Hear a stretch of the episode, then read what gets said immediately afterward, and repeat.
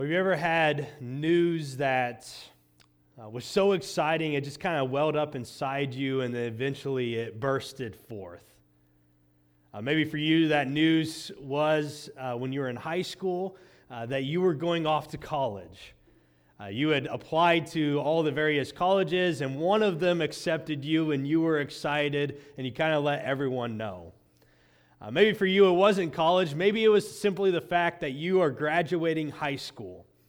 I mean, that's accomplishment enough, right?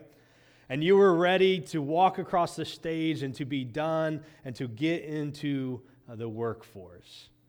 It was exciting, and you wanted people to know about it.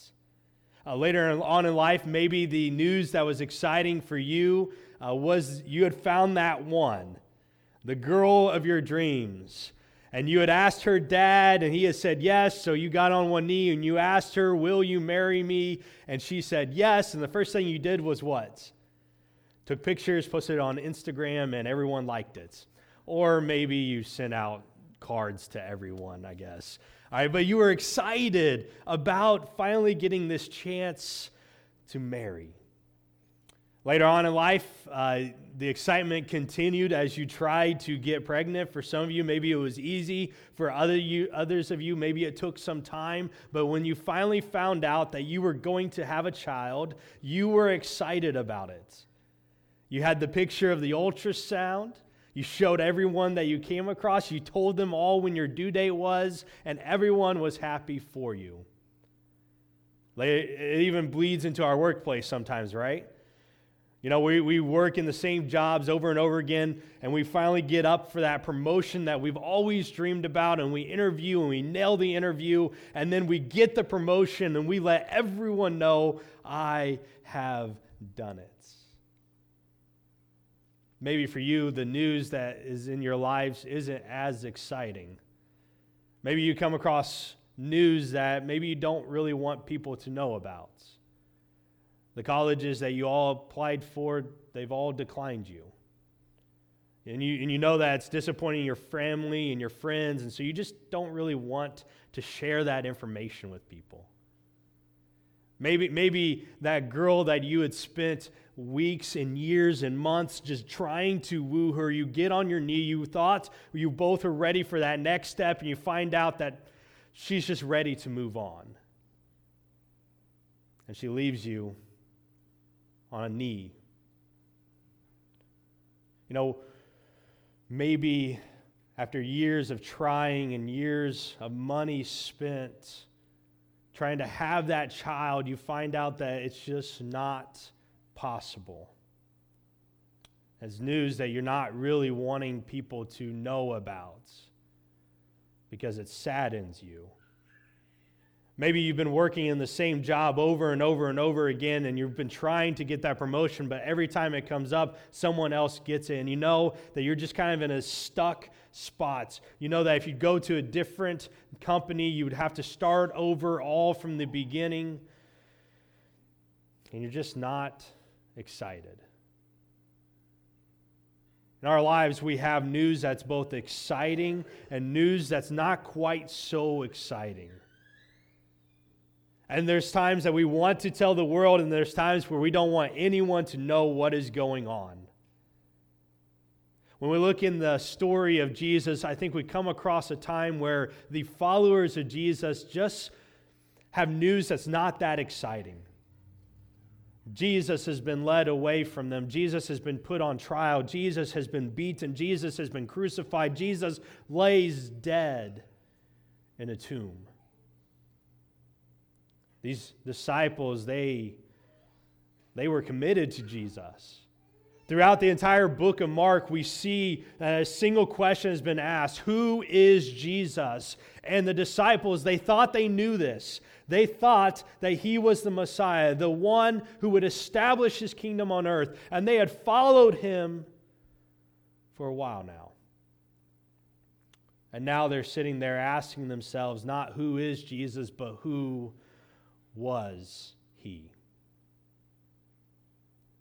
If you have your Bibles, turn with me to uh, Mark chapter 16. We're going to look at this story. This is the setting for what takes place in this final chapter of Mark. And what's interesting is, is there's three women that come to the tomb of Jesus, and it's just three of them. No one else is there. And I think they're asking that question Who is Jesus? Who was he? And they're coming because Jesus is dead. It's not news they're excited about, it's not news that they're ecstatic about. They are coming simply to prepare Jesus' body for burial. And we read their story starting in verse 1 when we're told that when the Sabbath was over, Mary Magdalene, Mary the mother of James, and Salome brought spices so that they might anoint Jesus' body. And very early on the first day of the week, just after sunrise, they were on their way to the tomb, and they asked each other, Who will roll the stone away from the entrance of the tomb? Uh, these women, they bring spices to the body of Jesus. This was a custom that was done in this time period. Uh, it was because uh, tombs that were built, they were built for more than one body. And so you would place the body on a slab and you would kind of let it decompose, and then you'd gather up the bones and toss it in a box uh, for later burial. So there's two processes to the burial. But as you're waiting for that to take place, someone else would die and they would place it in the same tomb. And so when you rolled away the stone, what you didn't want to smell was the decay, right? That would be terrible. And so they would put these spices on the bodies of the dead so that when they rolled it away, it at least covered some of the odor. And so they've they've waited. They couldn't do anything during the Sabbath day, the day of rest. And so they waited until it was over. They went out, they bought spices the night before, probably, and then they go early in the morning to prepare Jesus' body. Knows they're not coming for something spectacular. They're not coming because they expected Jesus to be alive. They coming because Jesus is dead. And as they're walking, they ask the question, Who will roll this stone away? It was a heavy stone. It was kind of easy, kind of just fitted into place, uh, but to roll it away would have been very difficult. And here are three women who probably don't have enough strength to do this stone. It probably would have taken a number of, of people to do this. And they ask, Who is going to help us? I think in this minds of these women, they're asking this question, what is next? I think all the committed followers of Jesus, they're asking that question. They, they thought Jesus was the Messiah. They had dedicated their lives. They had spent three years following Jesus, listening to his teaches, teachings. They were committed to him. And now that he is dead, what's next? You know, they're going to have to go back home and they're going to have to tell their parents, hey, we messed up. The guy that we thought was the Messiah, he really wasn't. They're going to have to go back to their bosses that they had quit their jobs from and explain to them why they needed their jobs back. It was just one of those moments where it wasn't really exciting news and they didn't know what was next. These women, the only thing that they could think of was Jesus' body needs to be prepared. Somebody needs to take care of it. And so, in this moment, their what next is this is the next step that we possibly can do. One final act that we can give to this man that we followed and we were dedicated to and that we loved. And even though they don't know what is next, God is in the midst of working. See, they're unaware of what is about to take place. They are unaware that their lives are about to be shattered in a spectacular way. They're unaware that an epic changing event has already taken place. God is already working as they're wondering what is next. And we read about how God works in verses 4 and 5. We're told uh, that when they looked up, they saw that the stone, which was very large, had been rolled away. While they were wondering what was to happen with the stone, how are we going to get it out? God was already working in that. God already had taken it away. And it's interesting that they don't even stop and be like, huh. You know, they just keep walking into the tomb. And so we see it in verse 5 that they go into the tomb, and when they get there, there's this young man dressed in white robes sitting at the right side, and they are alarmed. That word there for alarm talks about deep emotion. They are afraid for their lives. And we don't know who this man is. Mark doesn't really tell us, but he does give us some hints. First, he tells us that this man is dressed in white. And throughout the Bible, throughout the New Testament, anyone dressed in white was an angel of God. White is hard to keep white in the, in the Middle East where it's dusty all the time, right? All right. So, white is a spectacular color. And we also see that their reaction, that they are alarmed, that they're afraid for their lives. That is the common reaction in the New Testament anytime an angel appears. And so while Mark doesn't tell us who this person is, we can assume that is an angel. And God is working in this story. See, these women, they, they are coming in not expecting anything, just trying to prepare Jesus' body, but God was working and preparing them for something greater. God was preparing the world for something greater. God was working in the lives of the disciples, preparing them to be messengers. God was working in the life of Jesus to bring about his glory. And yes, he had died. Yes, he was laid in a tomb. But God was bigger than that. And God rose Jesus from the grave. And God was working through it all. And even today, God is working in us. God wants what is good for us, He seeks our good. And if we are faithful to God, God will work in the good times and in the bad. When you go off to college, and you get that one job, college that you really wanted to go to, when you get that one job that you really wanted to go to, when that woman says yes, God is there working, preparing you for what is next. And God is there in the bad times. When you're left on one knee, when you're stuck in your place of work, when you just don't know what is next, God is there preparing you, getting you ready for what He has for you. God is working in it all. And so we come back to this question what is next for us? These women, they're going to give a task uh, by this angel. This angel is going to tell them, This is what I want you to do. But before we look at that, I think we have to ask this of ourselves What is next for me? What is next in my relationship with Jesus? What is the next step that I need to take? And sometimes we don't know. Maybe for you, the next step is committing yourself more to the teachings of Jesus. Maybe you just know that there's something bigger in this world than what you currently are experiencing. Maybe you know that there is something that loves you and you just don't know what. So you need to commit yourself to coming and learning and listening to what God has to say. Maybe for you, the next step is baptism. Maybe you know that God has wanting you to commit fully to Him, that He wants you to be connected to His Son. And so maybe for you, the next step is taking that commitment, being buried with Jesus. Maybe for you, the next step is serving. You know, you've been sitting in the pews for so long that you forget what it means to be a disciple. You forget that it's bigger than just coming and listening to the preacher.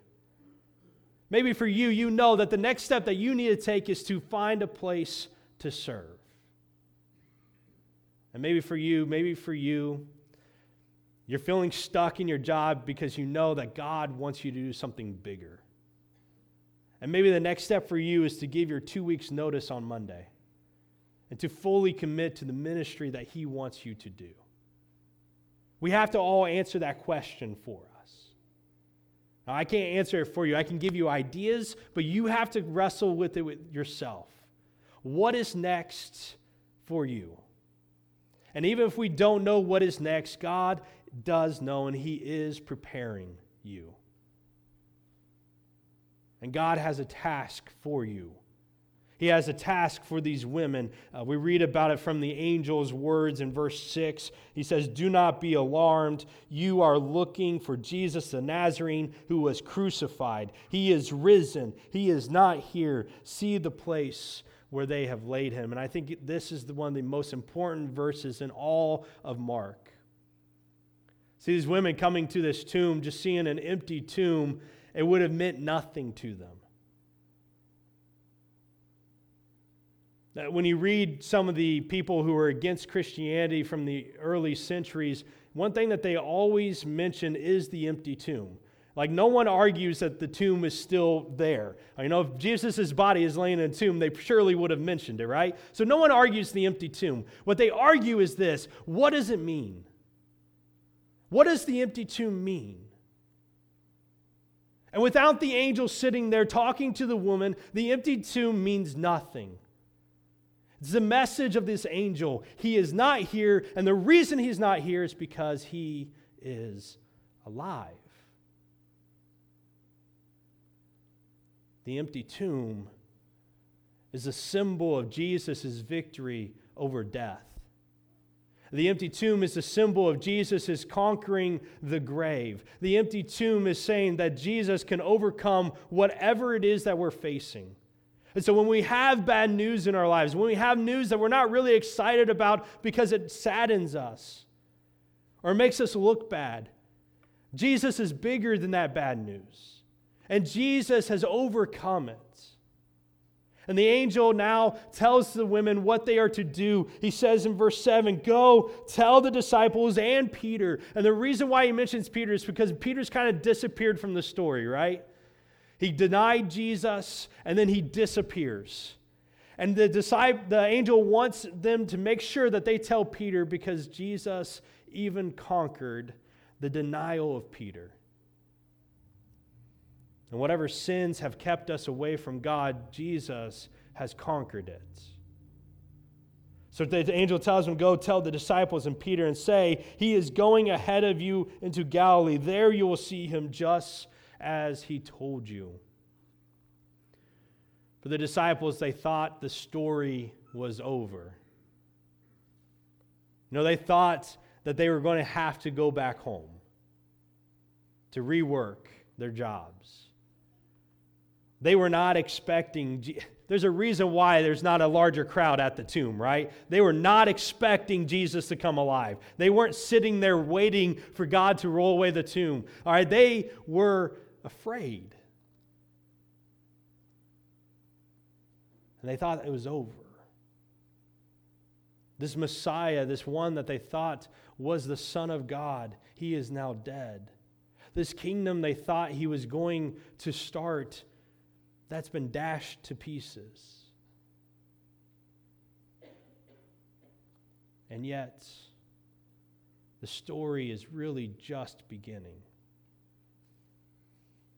And these women are the first to start that new part of the story, to be told about the risen Savior. And that story continues even with us. We all experience what it means for Jesus to be alive. We live because Jesus lives. We have life and forgiveness from our sins because Jesus was crucified, buried, and rose again. And we get to continue that story. We get to tell the next phase of that story with the way that we live.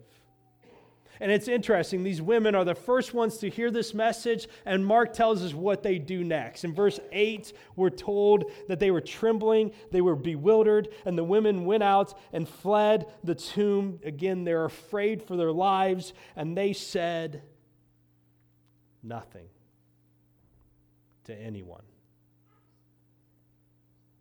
These women are so afraid that they don't even tell anyone. And I don't think they remain silent for the rest of their lives. I think eventually it comes out. That's why Mark's able to tell this story. But it's interesting that in the book of Mark, this seems to be where he ends. Your versions might have a couple more verses, uh, but they're probably italicized. They probably have a note next to them. And there's a lot of question because it seems kind of like a weird ending, right? The women leave and they don't tell anyone. What happened after that? And so it seems that some people came back and they rewrote an ending that made more sense. But I think Mark intended it to end here because I think it leaves us with one final question that we have to answer. What do we do with this story? The women are given the story, and They go and they run out in fear and they tell no one. What are we going to do with this story? What is our response to what we've read? See, we are witnesses to the gospel. We are witnesses to the story of Jesus dying for our sins and overcoming death and having victory over the grave. And it's played out into our lives. And if we look at the book of Mark, we see this question who is Jesus? And he gives us the answer Jesus is the Messiah, he is the Son of God. And now that we know the story, now that we know what happens, and we are the continuation of the story, and we know that the story is not over, what will we do with it? You know, we get to treat it either as good news or as bad news. And if I were to ask you, what is the story of Jesus? I think we all would say it is good news. It is exciting news. But do we treat it that way? Do we treat it the same way that we let other exciting news just well up inside us until it overflows and we cannot wait to tell people? Do we talk about it where we work? Do we talk about it where we go to school? Do we talk about it with our kids and our grandkids? What do we do with this story? Is it coming from our mouths? Or are we hiding it? Are we ashamed of it by our actions? What do we do with this story? We are witnesses to the gospel. We have experienced the life saving death of Jesus. We all have committed ourselves to be his followers. We have been immersed into him. And now we are part of the story. And so we need to go out and we need to tell this story. The mission that the angel gives the women, it's the same mission for us to go and make disciples. Is that what we're doing? Are we sharing this story? Or are we keeping it for ourselves? So when you go to work on Monday, who needs to know? You, you know it. You've been working with them. You know that they need to know about Jesus. The world needs to know about Jesus, but you know that one person in particular who really needs to hear this message. What are you going to do on Monday? When you go to the senior center and you eat there, you know the people there. You know who doesn't know Jesus. Who are you going to share that story with? When you go back to school on Monday or Tuesday, whichever one you're going to, who needs to know? What friend doesn't go to church and has never heard about Jesus? Who do you need to share that story with? See, we are witnesses of the gospel, and if we don't tell the story, no one will. It's our responsibility, it's our job to treat this as good news, to treat this with excitement, and to tell the world who Jesus is. We are witnesses of the gospel, and we need to share this story. Let me pray with you. Heavenly Father, we're grateful for the story of Jesus who overcame the grave, who overcame death. He is not here, He is risen. Help us in our lives, Father, to overcome our fears, to stop treating the gospel story as bad news, but rather to treat it as the good news that it is. Help us to share with the world who desperately needs to know about who Jesus is. We thank you for his life. We thank you for his death. And it's his name we pray. Amen.